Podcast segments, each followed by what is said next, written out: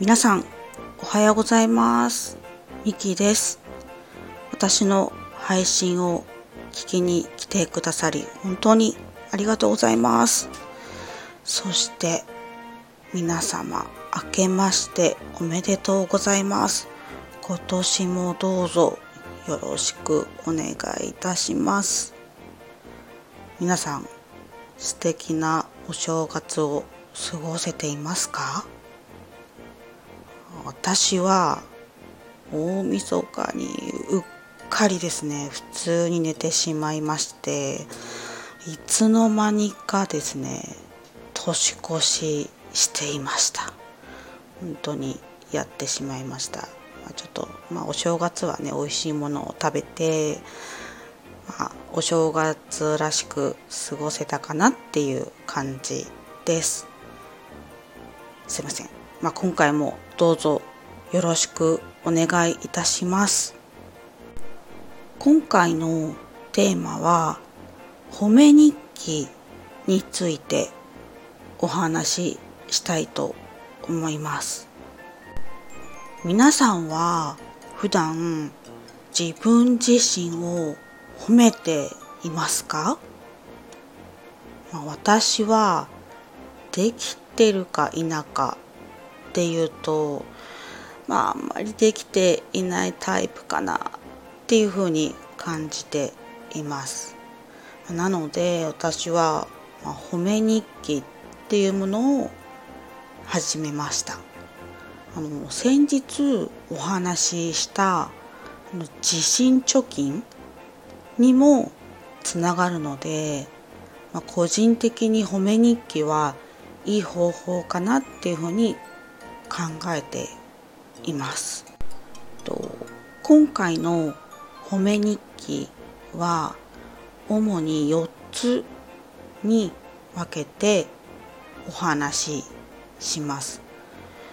ちょっと長くなると申し訳ないので最初にどんなことを話すか4つお伝えします。まず1つ目は褒め日記って何っていうことです。で2つ目は褒め日記の付け方はっていうことをお話しします。で3つ目がこの発想に至った経緯についてです。で4つ目が、まあ、褒め日記の必要性についてお話ししていきます。まず1番の褒め日記って何？っていう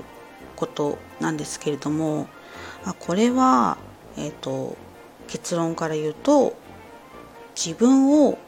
褒めるための日記っていうことです。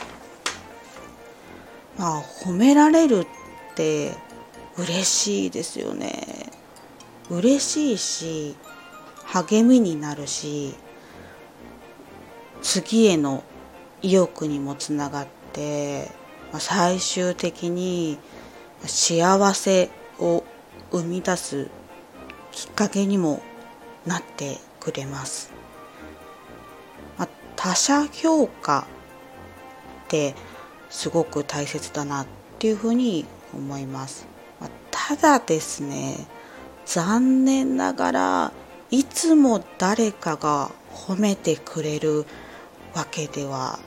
ないんですよね。なので自分で自分自身を褒めるこれもまた大切になってきますよね。まあ、よく言われるのは、まあ、自己評価っていうものです。えー、まあ、他者評価も自己評価も、まあ、結果的に自己肯定感が高まって、まあ、自信につながっていきます。まあ、つまり、まあ、自信を持つために褒めるを日記にしようということです。次に2番目の褒め日記のつけ方についてお話しします。まあ、この褒め日記じゃあ一体どうつければいいのかっていうことなんですけれどもそれは、まあ、簡潔に言うと自由でいいっていうことですね。まあ、例えば内容で言うと、まあ、誰かに褒められたこととか、まあ、自分が頑張れたことを書く例えば早起きして何々したよとか料理頑張ったよとかあとはまあ嬉しかったことを書いてみるなどいろいろあります。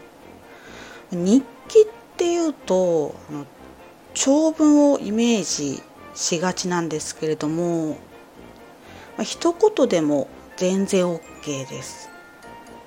とにかくあのこだわらないのが大切です。まあ、理由はこだわると義務化されるためです。で義務化されると継続が苦痛になってくるので、まあ、自分自身ができそうって思うスタイルで全然大丈夫です。まあ、アイテムに関してはまあこれもこだわらなくて大丈夫なんですけど例えばまあノートに書くあとは日記アプリっていうのがあるのでそれを使ったりとかあとはまあ日記にこだわらずに、まあ、できたことに対してえっ、となんだろうお気に入りのシールを日記帳に貼るとかそんなことでも大丈夫だと思いますちなみに私は日記アプリを使っています。まあ、アプリだと、まあ、瞬間瞬間でメモ代わりに書くことができるためですね。日記アプリは写真とかも貼り付けたりできるので結構便利です。あとはですね LINE で一人グループ LINE を作るのも面白いです私は、まあ、一人グループ LINE を2つ作っていてまあ一つは気づき発見編で2つ目は悩み日記編になっていて、まあ、その2つを作っています。LINE もすごく便利です。まあ、書き出すことは、まあ、もちろんのこと、まあ、やっぱり写真も送れるし、まあ、リンクとかファイルも添付できますよね。私は元気づけに LINE スタンプを送ったりもします。ですね。まあ、できた、やったは基本的に達成なので、まあ、物事の大小は関係なく、自分がその日、まあ、ちょっと心躍ったこととか気分が良くなったことを書くといいのかなっていうふうに思っています。あの書けなければ、まあ、できたことやったことを、まあ、写真にパシャリと撮って載せるだけでもあの立派な日記になると私は思っています。はい、で次3番のこの発想に至った経緯についてお話しします。まあ、あの人って大体何かと比較して生きているなっていうふうに、まあ、考えていて、まあ、それがまあこの発想に至った経緯なんですけれどもそう、まあ、比較すること自体は悪くないっていうふうに、まあ、考えていて良くないポイントは、まあ、比較した結果劣等感を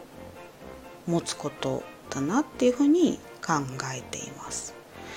この劣等感はですね非常に厄介であの人はできているのにっていうふうにですね自分を下げてますよね。これはまあストレスを生み出したりします。もう自分を下げているのは自分自身をま否定することにつながるですよね。でまあ否定を認めるって、まあ、なかなかできないです。まあ、否定の感じ方って入り口は負の感情だなっていうふうに考えています。つまり、まあ、劣等感は、まあ、ストレスを生み出して負のエネルギーを、まあ、放出してますよね。まあ、これだと前にお話しした地震貯金これがですねなかなか貯めることができなくなってしまいます。で、まあ、ここで生きてくるのが褒め日記かなっていうふうに考えました。これが発想に至った経緯です。じゃあ次4番の褒め日記の必要性についてお話しします。まあじゃあなんで褒めるを日記にするの？っっていうところなんですけれどもまあそうですね、まあ、自分を褒めればいいんでしょうとか頭の中でどんどん自分を褒めていけばいいじゃんっていう感じですよね。確かにそうなんですよね。頭の中で消化していけるサイクルが作ることができれば、まあ、一番効率的だと、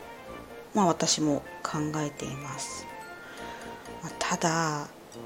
誰もがそれをできるわけじゃないのかなっていうふうに感じています。なので、まあ、褒め日記で大切なのは褒めるを視覚化させることです。と、地震貯金でお話ししたのですがまあ、自信をつけるには、まあ、成功体験を積み重ねてかつそれを貯めることが、まあ、大切だなっていうふうに考えていて、まあ、でも頭の中で貯めていくって、まあ、結構難しいのかなっていうふうにも考えています。まあ、人って、まあ、日々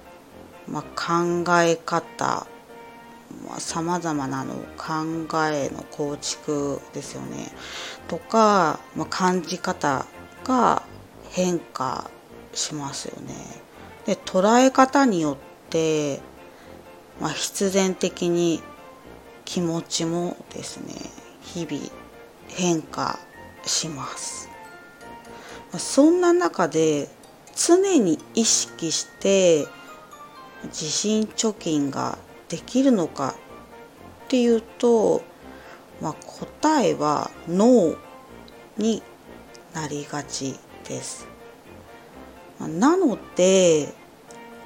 自信貯金にコミットするなら褒め日記はかなり大切だし活躍してくれるアイテムなんじゃないかなっていうふうに私は考えています。まあ、言うなればあのダイエットする人が、まあ、ダイエット日記をつけて、まあ、成果を上げていくっていうのと同じ原理かなっていうふうに考えています。達成の見える化は次への意欲へつながっていきますよね。まあ、自信の貯金通帳として、まあ、褒め日記をつけてみてほしいなっていうふうに思います。お話は以上です。今回のテーマは褒め日記についてお話ししました。長くなってしまってすいません。最後まで聞いていただき本当にありがとうございました。寒さと乾燥でですね体調崩しやすい時期なので皆様どうぞお気をつけください。ありがとうございました。